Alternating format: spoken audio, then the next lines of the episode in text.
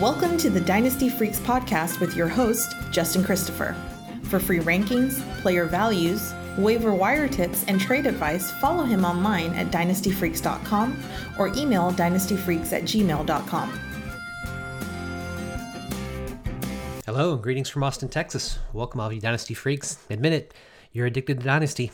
I am too. My name's Justin Christopher and I'm a Dynasty freak. That means I love drafting and trading and scouting and managing all my teams 365 days a year. So do you. So let's talk some Dynasty on episode number 115. We are almost through with our fantasy regular seasons, made it through week number 12, even though it was one of the craziest uh, weeks of all time. Thanksgiving week is, of course, one of the best NFL watching weeks of the season, uh, with three games usually on Thursday. But this week it turned into a disaster with COVID wrecking teams and forcing dynasty managers to make really tough lineup decisions.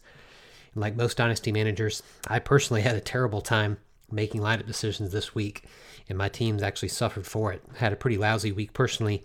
My teams will likely finish three and five this week. Could end up better or could end up worse depending on what happens on Monday. And of course, now we got a Tuesday night game in addition to that, uh, could make my my record better or worse depending on what happens. But like I say every week, and I do mean it, win or lose, it's a joy to watch football all weekend and cheer on our dynasty teams. So here's what I'm going to say about uh, week number 12. Give some overall observations, talk about some waiver wire, some of the injuries, and then I will give you an update on some of the trades that were made in my leagues this week.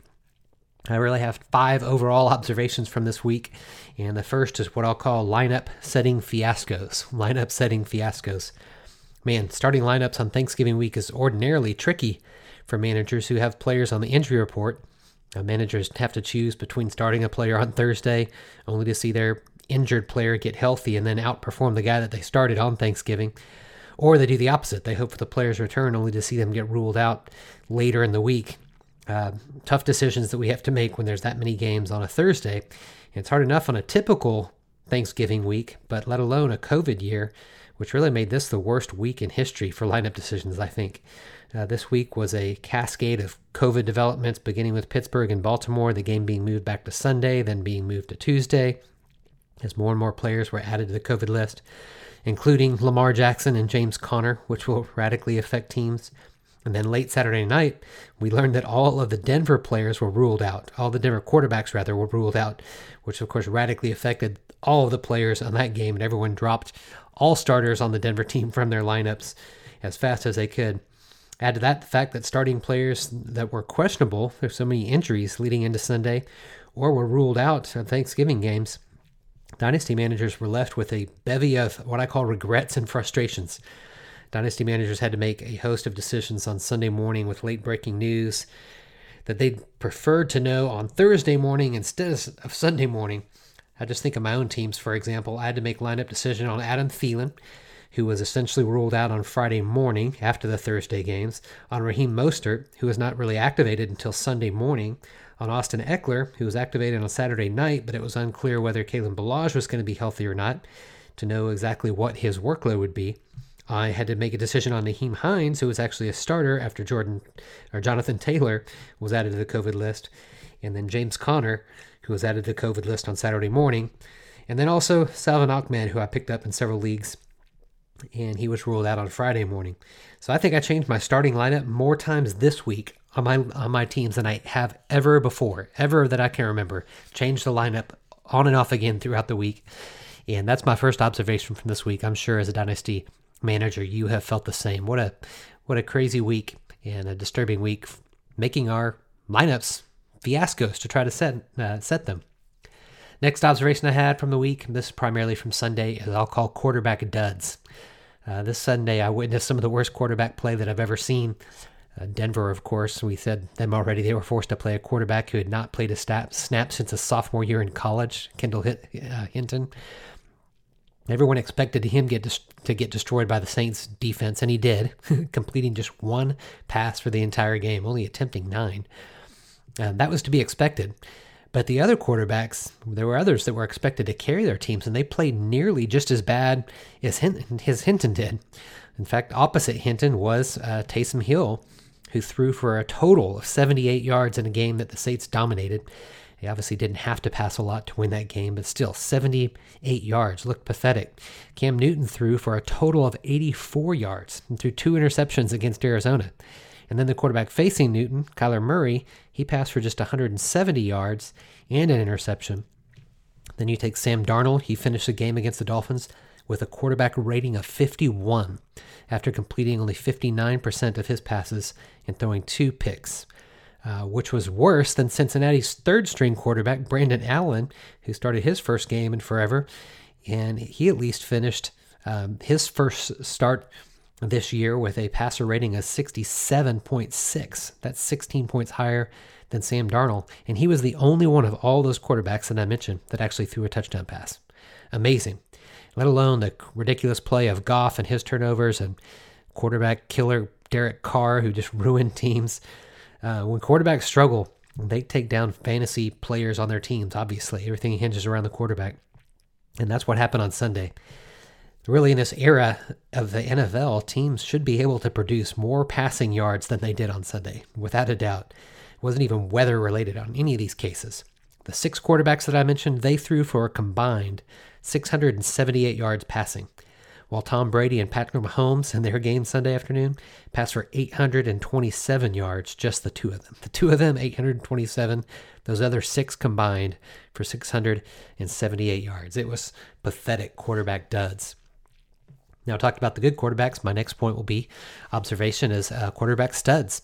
But it's interesting about these studs. While some quarterbacks are duds, like I mentioned, others have really carried their teams and have made their pass catchers fantasy studs too. However, these same quarterbacks are killing their running backs' value by vulturing touchdowns and vulturing touches. Uh, Patrick Mahomes passed the ball 50 times on Sunday while handing the ball off just 20 times, so 50 to 20.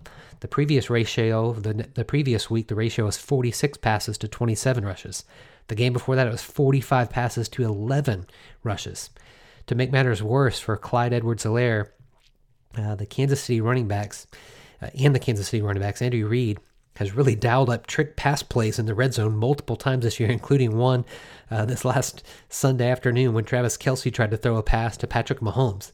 They're just trying to oversmart themselves and throw touchdown passes rather than give the ball to their running backs. Mahomes has 30 touchdown passes this season. And get this Tyreek Hill and Travis Kelce are currently the top two players in the league in receiving yardage. The top two in receiving yardage. And they're both on the same team, catching all the balls uh, from Mahomes. The Chiefs' offense is on fire, but it's not helping Edwards Helaire in his fantasy value. Same could be true of Aaron Rodgers. He's having a very similar effect on his running backs. Davante Adams leads the league in receiving yards per game, and he'd actually be far ahead of Hill and Kelce in total yards if he kept that average, if he didn't miss those few games that he did to injury. And like Kelce, Robert Tonyan has the same number of touchdown catches as Kelce, seven. You wouldn't have expected that, would you? Not near the yards, of course but he's got seven touchdowns. As well, Green Bay is a bit more balanced. They are a bit more balanced than Kansas City in their run to pass ratio. Rodgers leads the league in touchdown passes with 33. When Green Bay gets near the goal line, it's Rodgers who ends up being the one that scores. Uh, since returning from his injury in week nine, Aaron Jones has only scored one touchdown since week nine, which is the same number as Jamaal Williams, who vultured that touchdown uh, yesterday afternoon. Mahomes and Rodgers are the best two quarterbacks in the league right now. And they're smart and they're greedy and they're greedy enough to let everyone know it and they want to prove people wrong. This is excellent news for their top wide receivers and their top tight ends, but it's really bad news uh, for the running back. And that was my third observation.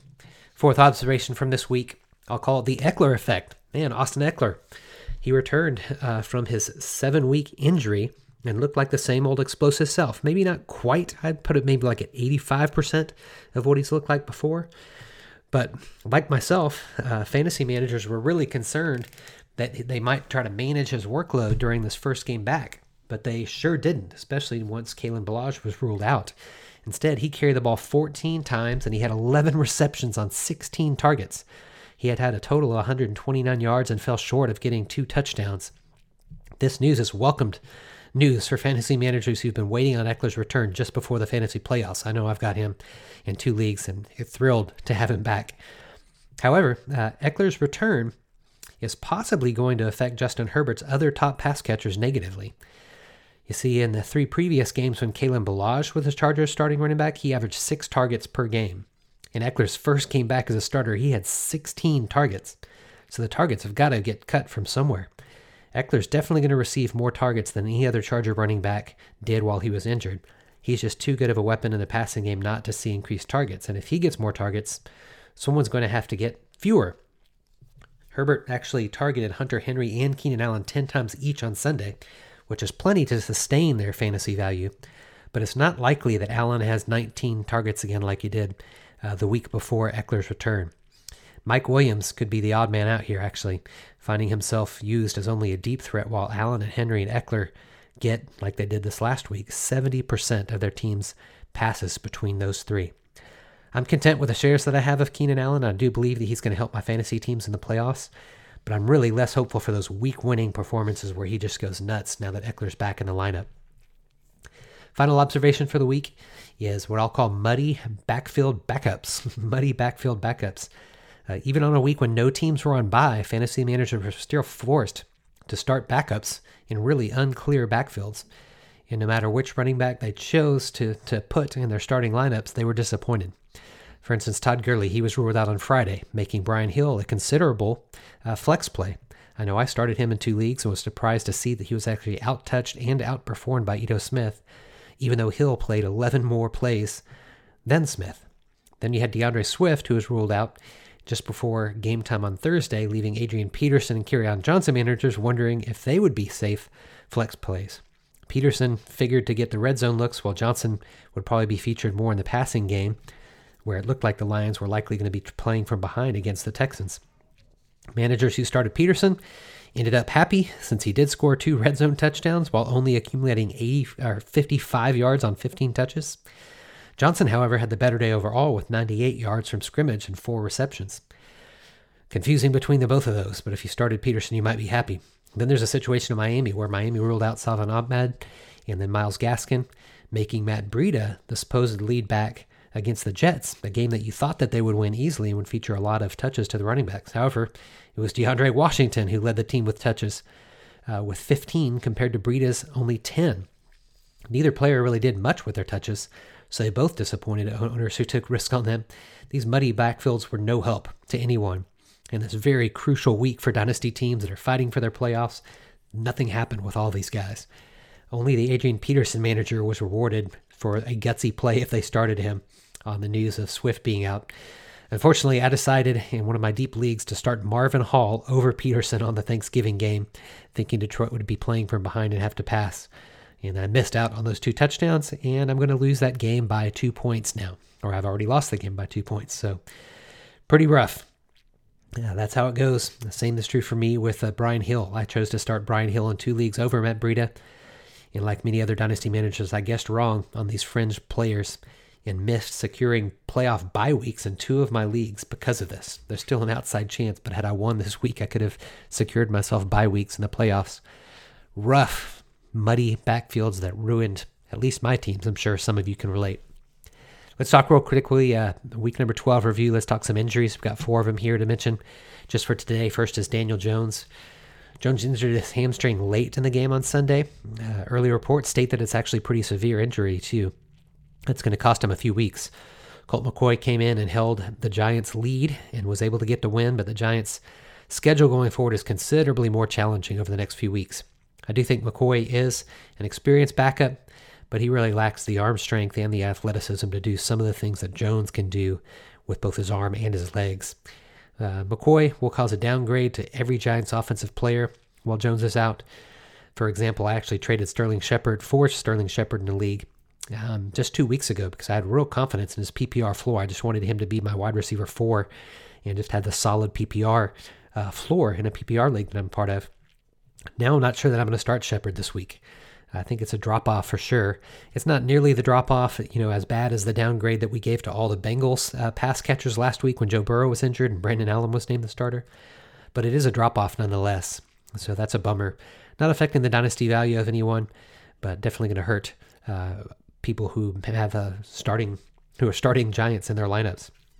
Next was Josh Jacobs. Jacobs uh, injured his ankle in what looked like a very painful twist up. Uh, so far, there have not been reports on the severity. but he is getting an MRI today.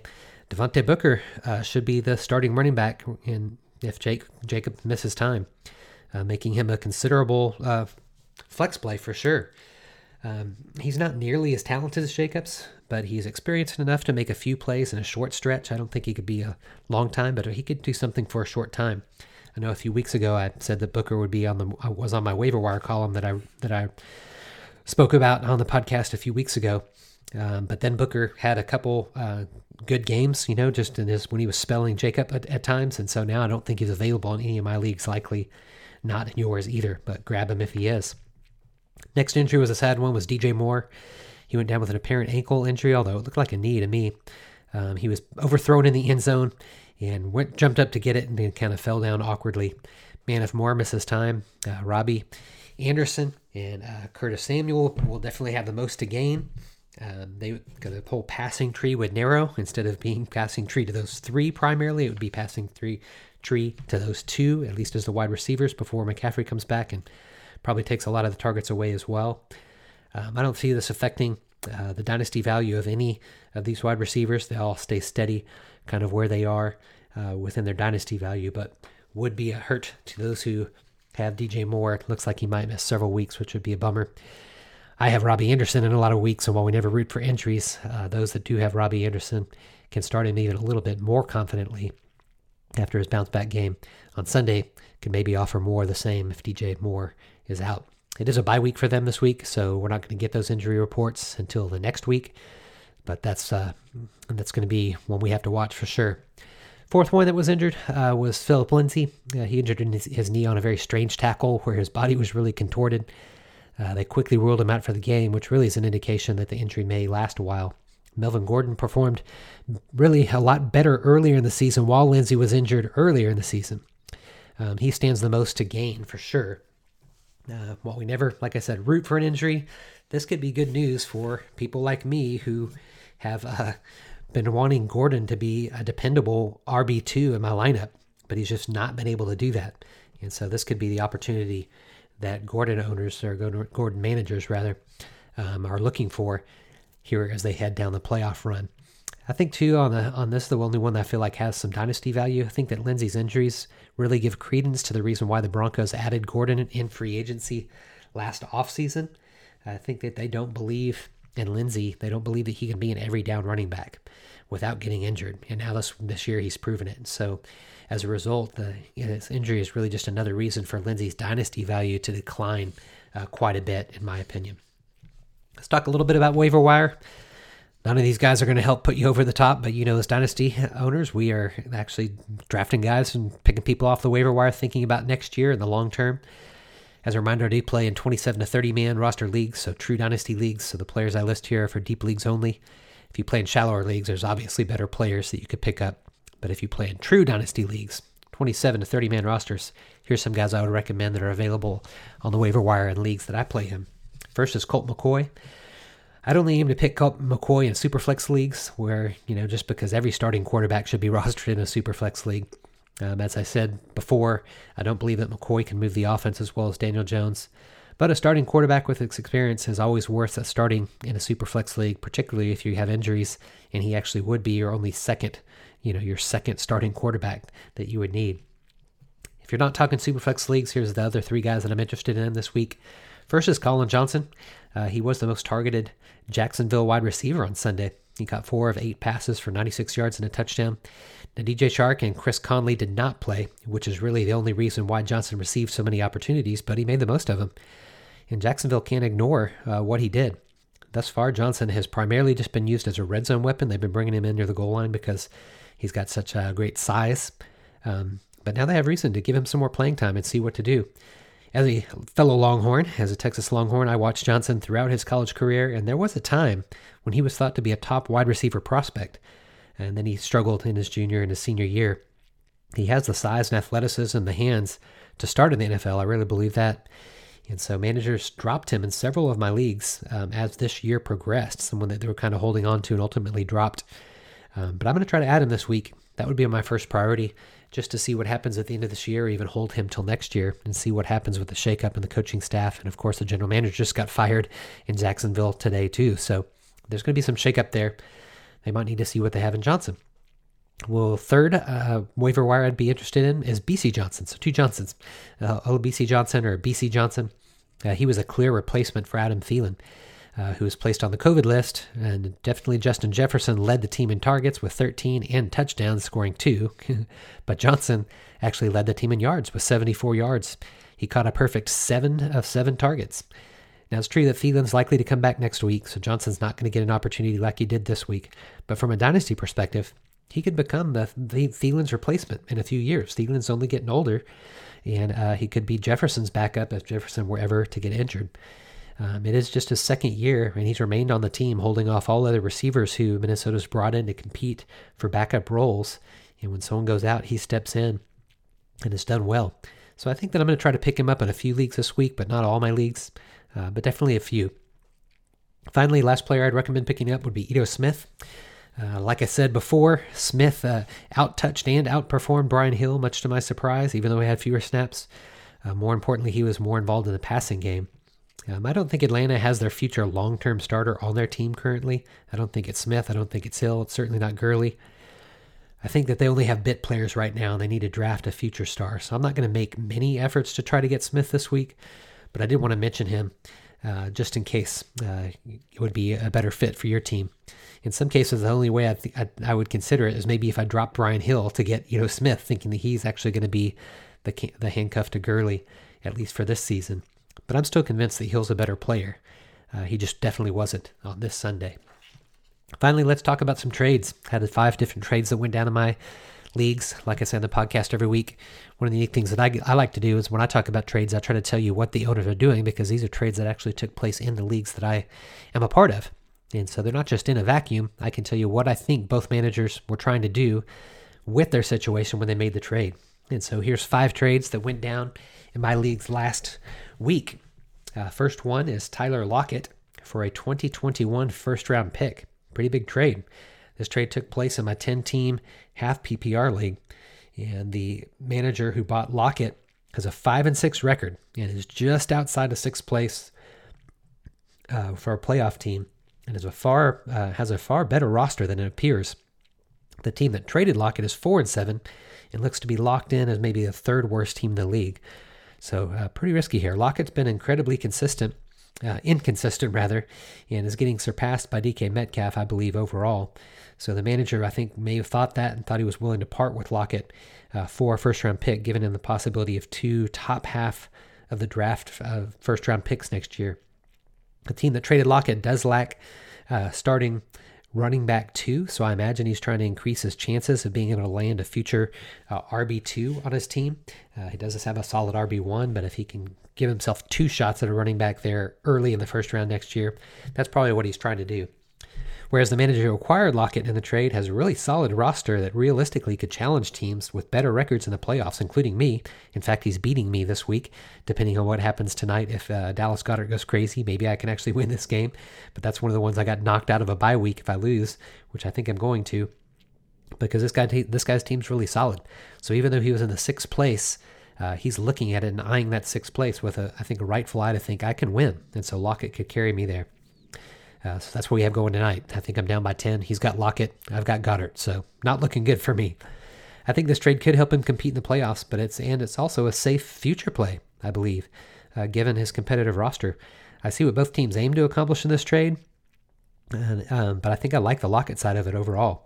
I think Lockett is young enough and he's safe. He's safer than a middle of the first round pick, which you know we know that those first round picks, as much as we love them, they often bust.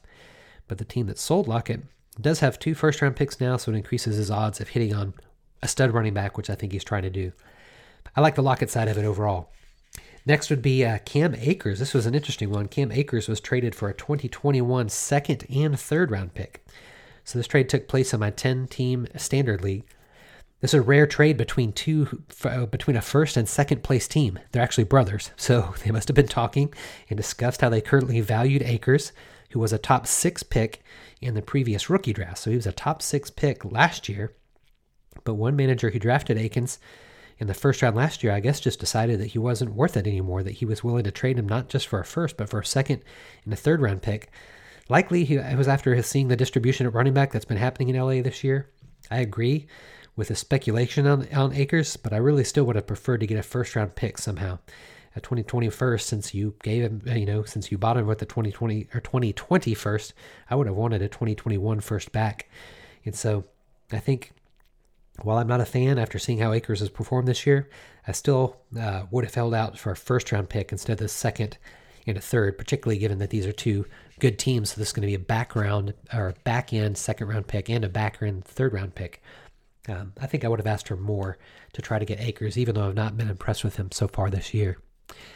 Next pick, uh, next trade was Eric Ebron for Parris Campbell. This trade took place in a 10 team half PPR league.